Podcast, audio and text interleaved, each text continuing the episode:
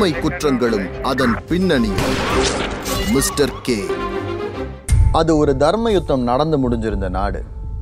தர்மத்துக்கும் அதர்மத்துக்குமான சண்டையில யாரு ஜெயிச்சாங்கன்றது சத்தியமா தெரியல. ஆனா தோத்தது என்னமோ நாதியத்த அப்பாவி ஜனங்க. அப்பாவி பெண். அனிதா.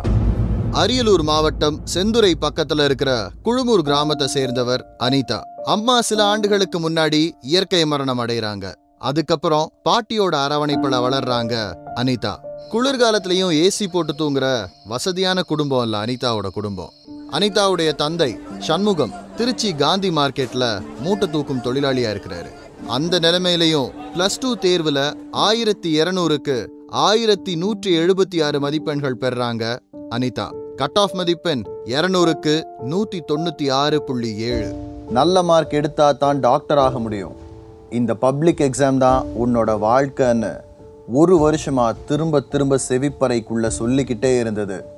குறுகிய காலத்துக்குள்ள மூணு முதல்வர்கள் மாறினாலும் மாறாத அந்த அரசு கொடுத்த புத்தகம். நல்ல மார்க் எடுத்தும் காமிச்சான். மருத்துவர் ஆகணுங்கிற தன்னுடைய இலக்கை நோக்கி நகர்ந்து கொண்டே இருந்தாள் அனிதா. பொது தேர்வு முடிஞ்சது தேர்வு முடிவுகளும் வந்தாச்சுன்னு ஆசுவாசம் அடையிறதுக்கு முன்னாடியே நீட்ட மெதுவா நுழைக்க ஆரம்பிச்சாங்க. சில சில எதிர்ப்பு குரல்களை தவிர பெரிய எதிர்ப்புகள்னு எதுவுமே அந்த நாட்டில் நடக்கவே இல்லை. ஏன்னா ஒட்டுமொத்த நாடும் நாற்காலி சண்டைய வேடிக்கை பார்த்துட்டு இருந்தது. பாவம் மாணவர்கள். கோட்டைக்கு அனுப்பி வச்ச வெள்ளை சட்டக்காரங்க பார்த்துக்குவாங்கன்னு நம்பி காத்துக்கிட்டு இருந்தாங்க. ஆனா வழக்கம் போல தான் எல்லாம் நடந்துட்டு இருந்தது. ஜெயலலிதா இறப்புக்கு பின்னாடி ஆரம்பமான கலைபரங்கள் தொடர்ந்து நடந்துகிட்டே இருந்தது. ஓ பன்னீர்செல்வம் சமாதியில போய் உக்காந்தது. சசிகலா சிறையில் அடைக்கப்பட்டது. சிறை புறா ஷாப்பிங் போனது. எடப்பாடி பழனிசாமி முதல்வரானது. தினகரன் சிறைக்கு போய் வந்ததுன்னு தர்ம யுத்தம் தொடர்ந்து நடந்து கொண்டே இருந்தது. ஓபிஎஸ் அணிக்கும் இபிஎஸ் அணிக்கும் இடையில காரசார விவாதங்கள் தொடர்ந்து கொண்டே இருந்தது. நாட்டுல ஆயிரம் பிரச்சனை நடந்துட்டு இருந்தாலும் இவங்களோட பார்வை மட்டும் எதுல இருந்ததுன்னு தெரியவே இல்லை.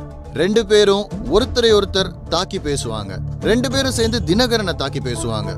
இதுதான் அந்த நாட்டுல நடந்துட்டு இருந்த தர்ம யுத்தம். அப்பாவி மாணவர்கள் தான் பாவம். இவங்க கிட்ட முறையிட்டதுக்கு செவிடங்காதுல சங்கெடுத்து ஊதி இருந்தாலும் கேட்டிருக்கும் போல.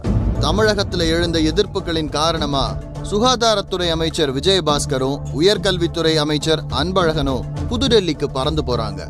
எங்கள் மாநிலத்துல நீட் தேர்வுக்கு விலக்கு வேணும்னு மத்திய அமைச்சர்களையும் அதிகாரிகளையும் சந்திச்சு கோரிக்கை வைக்கிறாங்க.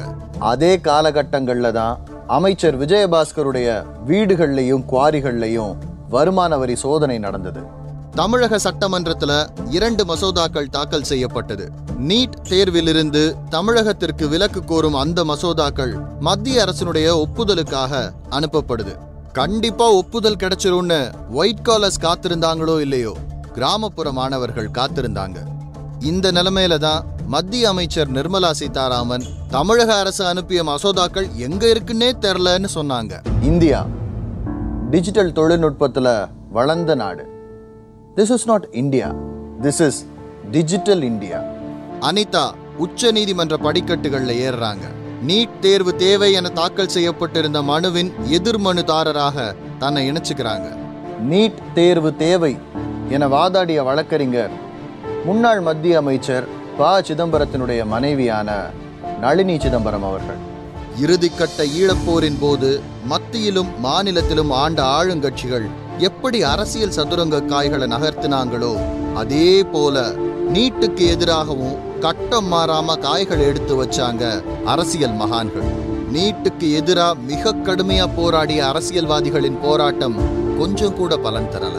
ஆனா தர்ம யுத்தம் நடத்திக்கிட்டு இருந்த ரெண்டு அணிகளையும் சேர்த்து வைக்கிற முயற்சி மட்டும் அமோகமா நடந்துட்டு இருந்தது. ஆகஸ்ட் இருபத்தி ஒன்னு மத்திய அரசின் தூதுவர் தமிழ்நாட்டிற்கான ஆளுநர் வித்யாசாகர் ராவ் சென்னைக்கு பறந்து வந்தாரு. ஓபிஎஸ் இபிஎஸ் இவங்க ரெண்டு பேரோட கைகளையும் பிடிச்சு சேர்த்து வச்சாரு. செப்டம்பர் ஒன்று அரியலூர் மாணவி அனிதா தன்னுடைய உயிரை மாச்சுக்கிறாங்க. தன்னுடைய மருத்துவர் கனவை மறந்து. மறந்துன்னு சொல்லக்கூடாது. அவ கனவு அவளுக்கு மறுக்கப்பட்டுச்சுன்னு சொல்லணும். அனிதாவுடைய மரணத்துக்கு அரசியல்வாதிகள் மட்டும்தான் காரணம்னு குறை சொல்றதை விட நானும் ஒரு காரணம்னு ஒத்துக்கிறேன். அனிதா ஆரம்பிச்சு வச்ச அந்த போராட்டம் இன்னொரு டிவி நிகழ்ச்சியாலேயோ பொழுதுபோக்கு கேளிக்கைகளாலேயோ நீர்த்து போகாம பார்த்துக்கிறது தான் அனிதாக்கு நம்ம செய்யற இறுதி மரியாதை. உண்மை குற்றங்களும் அதன் பின்னணியும். Mister K